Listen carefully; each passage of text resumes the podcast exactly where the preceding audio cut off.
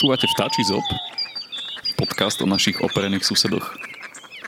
Ja som Jakub a dnes sa spoločne so Samuelom budeme rozprávať o Sokolovi Myšiarovi. Samuel, vítaj opäť. Ahojte, ahojte. Ja som si Sokola a Myšiara prvýkrát všimol pri našej rieke pri Topli, ako sedel na nejakom poličnom osvetlení a zrazu sa z ničoho nič strm hlavu vrhol dole, ale poďme pekne od začiatku, ako by sme si takého Sokola Myšiara mali predstaviť, ako Sokol vyzerá. Sokol myšiar spolu s myšiakom lesným, to je ďalší náš taký dravec, tak tvoria také dva dravce, ktoré sú úplne najbežnejšie. Preto si myslím, že je fajn, že by sme sa o nich porozprávali, pretože ich ľudia reálne môžu vidieť vlastne úplne tiež skoro všade aj v mestách. Nie je to len tak u nás, že sú rozšírené, ale sú rozšírené v celej strednej Európe. Pritom, aby sme si predstavili, ako sokol myšiar vyzerá, tak je fajn si predstaviť holuba, Myslím si, že holuba, myslím si, že holuba videl asi už úplne každý. To by ho nevidel. Ale nie, proste budem predpokladať, že holuba pozná každý. Tak sokol myšiar je veľkosťou asi ako, asi ako taký holub možno má trošku dlhšie, dlhšie krídla ako holub. Je nejakých 34 eh, až 39 cm dlhý a váži 190 až 300 gramov, pričom samička eh, býva o niečo malo väčšia ako samček, ale to je u väčšiny dravcov tak. Dravce sú tým zaujímavé, že u väčšiny je samička teda väčšia ako samček. U tohto sokola myšiara je to však taký rozdiel veľkostný, že takto poviem, že my laici to ani z diaľky nerozpoznáme. Skôr rozpoznáme to, že samička je úplne inak sfarbená ako samček. Nazýva sa to tzv. pohlavný dimorfizmus. To je taký zaujímavý výraz. To znamená, že samček a samička vyzerajú inak, pretože máme rôzne druhy vtákov, kedy samček a samička vyzerajú takmer na nerozoznanie, ale u myšiaka je tomu tak, že samček vyzerá inak ako samička. A teraz by som mal si povedať, že ako. Ja môžem povedať to, že aktuálne držím v rukách knihu Atlas vtákov od Františka Vilčeka a Zdeňka Bergera. Je to, je to stará knižka, ešte pozerám... To je ako úplne iný druh podcastu, ktorý... Ale uh, pozerám, že ešte je tu, že stála 56 KČS a Samuel hovorí, že je to výborná knižka na spoznávanie vtákov, pretože všetky vtáčiky sú v nej nie fotené, ale ilustrované. Musím povedať, že sú fakt veľmi pekne ilustrované a vidno na nich všetky detaily. A prečo je to fajn mať radšej takúto knihu, než knihu s fotografiami? pretože tá fotografia toho daného jedinca sa môže trošku ako keby líšiť od toho, ako ako ten vtáčik by mal vyzerať. A preto na také rozoznávanie a spoznávanie vtákov v prírode, že vidím nejakého vtáčika a neviem, čo to je a chcem si ho nájsť v knižke, je najlepšie používať presne takýto kreslený, kde sú, nechcem to povedať, že ideálne, ale tie vtáky sú nakreslené tak, ako by mali vyzerať. Lebo fotky, zvlášť v tých starších knižkách sú, niektorých takov sú akože dosť zlé. Tá technika niekedy bola dosť taká, že neumožňovala spraviť proste tie fotky tak dobre, aby, aby tie vtáky bolo jednoduché rozoznávať. Preto tie kreslené ilustrácie sú, sú na to akože lepšie. Áno, sú to veľmi, veľmi pekné akvarely, aj doplnené ceruskou. Podľa mňa je super na nich to, že vlastne ten výtvarník, ktorý na to pozeral, tak eh, kreslil fakt, že všetky detaily a snažil sa zachytiť možno, že nejakého, nejaké všetky tie základné znaky, ktoré ten, ten vtačík má, vďaka ktorému ho vieme rozoznať. No a mám to otvorené presne na našom sokolovi myšiarovi. Samček má sivú hlavu, má zahnutý zobák a taktiež veľké pazúry. Zobák a pazúry majú rovnaké so samičkou, vlastne rozdielný znak je práve tá hlava a chvost. Keď si všimneš, tak eh, tá hlava je sivá, zatiaľ čo samička má hlavu hnedú, takú frkanú takými ako keby tmavšími bodkami a ďalší rozdiel je, že eh, tie chvostové pierka má samička takisto hnedé s takými tmavo hnedými prúžkami, zatiaľ čo samček má chvostové pierka tiež také svetlo modro sivučké, také neviem to veľmi definovať, bo ja poznám len tri farby na semafore, takže... Zrejme to bude tak ako pri ďalších iných druhoch, kde ten samček je celkovo taký pestrejší a samička taká tlmenejšia vlastne. Ešte by som teda povedal, že Sokol myšiar má rozpätie krídel zhruba 65 až 80 cm a dožíva sa a dožíva sa nejakých, že vraj až do 15 rokov.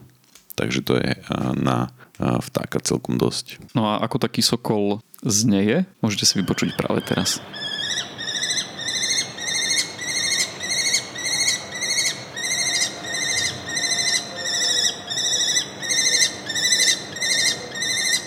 Poďme na to, že kde môžeme Sokola vidieť, aké je jeho prirodzené prostredie. Keďže, ako som hovoril na začiatku, je to asi náš najbežnejší dravec, tak ho môžeme vidieť úplne, že nechcem povedať, že všade, ale naozaj na poliach, na rôznych lúkach, kľudne ho môžeme vidieť e, pri bytovkách, kde častokrát na tých vrcholných e, balkónoch a strešných nejakých lištách hniezdí, takže tam ho môžeme vidieť a potom na lúkach a poliach, kde loví Mňa zaujalo to, že on si nestavuje vlastné hniezda, ale využíva hniezda iných vtákov. Buď využíva, áno, a tak ako hovoríš, že hniezda iných vtákov, on to má vlastne veľmi dobre vymyslené.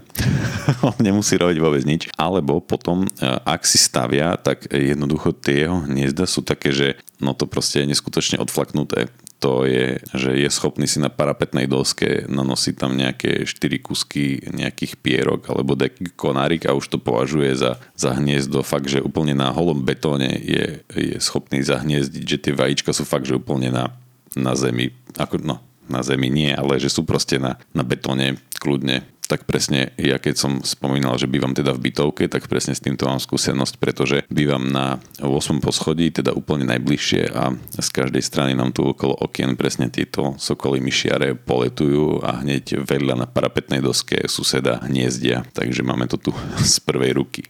Sokol myšiar využíva, tak jak si hovorili, ako staré hniezda po, po väčších vtákoch, ale je schopný si teda spraviť hniezda na hociakých vysokých budovách, kostolných vežiach a stáva sa bežne, že za hniezdy aj na balkónoch, panelákoch veľmi často je vidno fotky na Facebooku, určite už naši poslucháči videli, kde sokol hniezdi v kvetináči a ľudia vlastne z okna môžu sledovať, ako, ako sedí a krmí mladé. Tak to je také, že fakt mu tá ľudská prítomnosť zrejme až tak nevadí. Do hniezda samička znesie 4 až 6 vajíčok, na ktorých potom sedí až 28 až 30 dní. Vo veku 30 dní mladiata potom opúšťajú hniezdo, ale rodičia ich potom samozrejme, že ešte, ešte dokrmujú, aj keď teda to hniezdo tie mladiata opustia. Aj keď, ak som hovoril už predtým, neviem, či sa dá vôbec hovoriť o hniezde, lebo fakt sokol toto akože extrémne odflakol.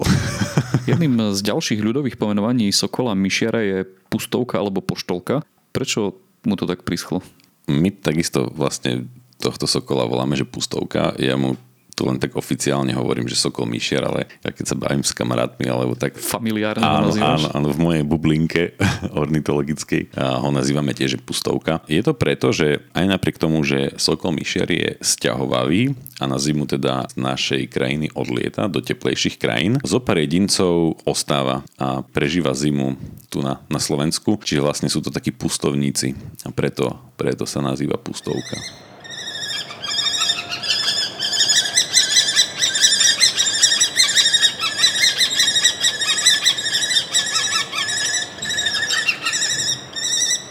Sokol, ako sme spomínali, je teda dravec, takže predpokladám, že sa živí nejakými inými tvormi. Čo, čo loví sokol? Už z jeho eh, druhého názvu môžeme tak prirodzene si domyslieť, že čím sa asi živí. A teda správne naši poslucháči už asi tušia, že to budú nejaké myši. Tak áno, sokol myšiar eh, sa živí hlavne myšami, hrabošmi alebo občas menšími druhmi vtákov. V lete sú to rôzne veľký hmyz, videl som ho chytať eh, kobylky alebo veľké lučné koníky. Takisto to môžu byť nejaké jašterice a žaby. Občas sa jeho korisťou stavajú aj netopiere.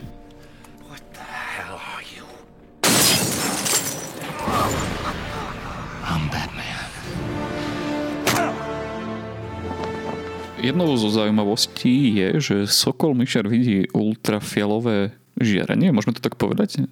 Ako by sme to mali povedať? Že že dokáže rozoznať. Hej, bolo to vraj dokázané, ja teda e, neviem, že ako, ale je to tak, je to fakt, že vidí ultrafialové žiarenie a vďaka tomu vie rozoznať rôzne močové stopy, ktorými si teda hraboše a myši na, na lúkach a poliach um, značkujú okolie svojich nôr a, a chodničky, po ktorých chodia. Vraj teda moč odráža toto ultrafialové žiarenie a vďaka tomu má akože prehľad, respektíve ja si to predstavujem, že mu to tak proste svieti na tej lúke, že, že vidí také také nejaké bodky toho moču a na základe toho vie, kde tú korisť hľadať. A našiel som si ešte jednu zaujímavosť, že Sokol sa vie nejakým spôsobom približiť k, k panelákom, k strechám a pri nejakých vetracích otvoroch dokáže striehnúť na drobné vtáčiky a netopiere, ktoré vylietajú priamo buď z vetracích otvorov alebo z nejakých škár. Dokáže tam striehnúť na nich a vlastne mu vletia rovno do jeho pazúrov. No. Určite to dokáže, ja som to nikdy nevidel, ale myslím si, že pre tak obratného vtáka, ako je sokol myšiar, to není problém niečo také vystriehnúť, ale v každom prípade je to neštandardné pretože sokol myšiar je skôr typický takým svojim špecifickým štýlom lovu, ktorý určite už aj naši poslucháči možno niekedy videli, len možno nevedeli, že to je práve sokol myšiar. Totižto určite ste už niekedy videli nad nejakou lúkou alebo nejakým polom vtačika, ktorý trepotal vo vzduchu krydlami a vyzeralo to z diaľky, ako keby tam proste vysel na nejakej nitke, tak to bol s veľkou pravdepodobnosťou práve sokol myšiar, pretože on takto loví, že svoju korisť sleduje z výšky možno nejakých 10-20 metrov a popri tom trepe, trepe, máva krídlami práve tak rýchlo, aby, aby nepadal dole alebo ako by som to povedal. A teda to vyzerá, ako keby úplne stal vo vzduchu, potom zvykne klesnúť nižšie o možno 5-6 metrov a zase pokračuje v tom, že ako keby stojí vo vzduchu, až kým si není úplne istý, teda že, že vidí tú korisť a potom sa strmhlavou na ňu vrhne, takže stiahne krídla a vlastne ju, ju chytí tým, že do nej praskne na zemi, padne jak kameň.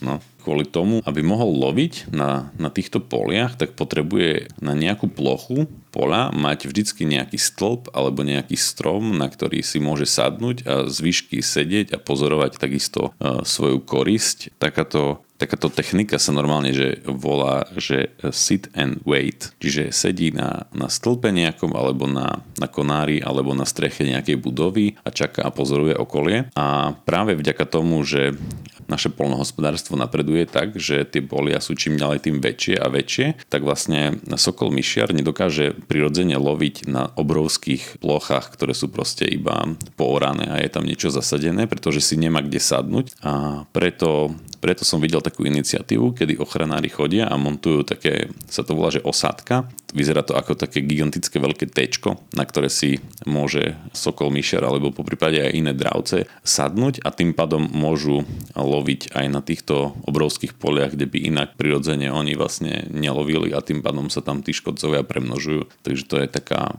myslím, že veľmi pekná iniciatíva, že, že sa také niečo robí. To je jeden z ďalších dôvodov, prečo sú dôležité medze a takéto huštiny, ktoré delia vlastne polia, čo prirodzene vidno napríklad v Rakúsku, kde, kde neboli kolektivizované polia ostatných ako u nás, tak pri lete lietadlom je to veľmi pekne vidno. To neviem, tam viem, že majú iba veterné mlyny tu a, a šnicl.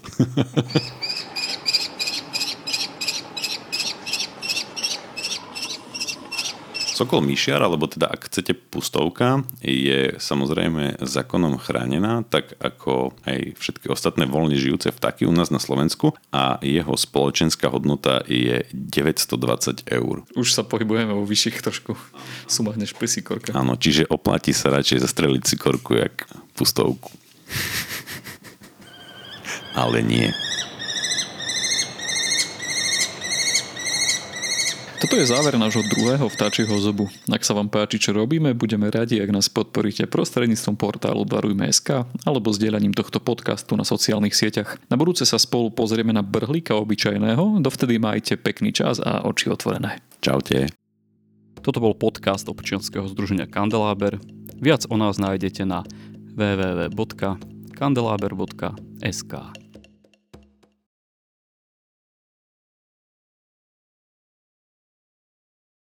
o Bažantovi by sme mohli niekedy natočiť.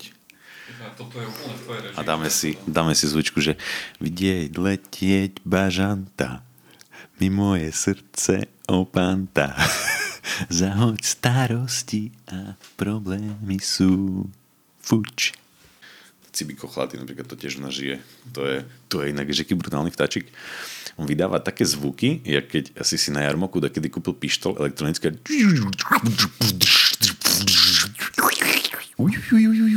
také zvuky, no, fakt. Ako nie také, jak ja som tu teraz predvedol, ale také, no, o tom si tiež niekedy povieme.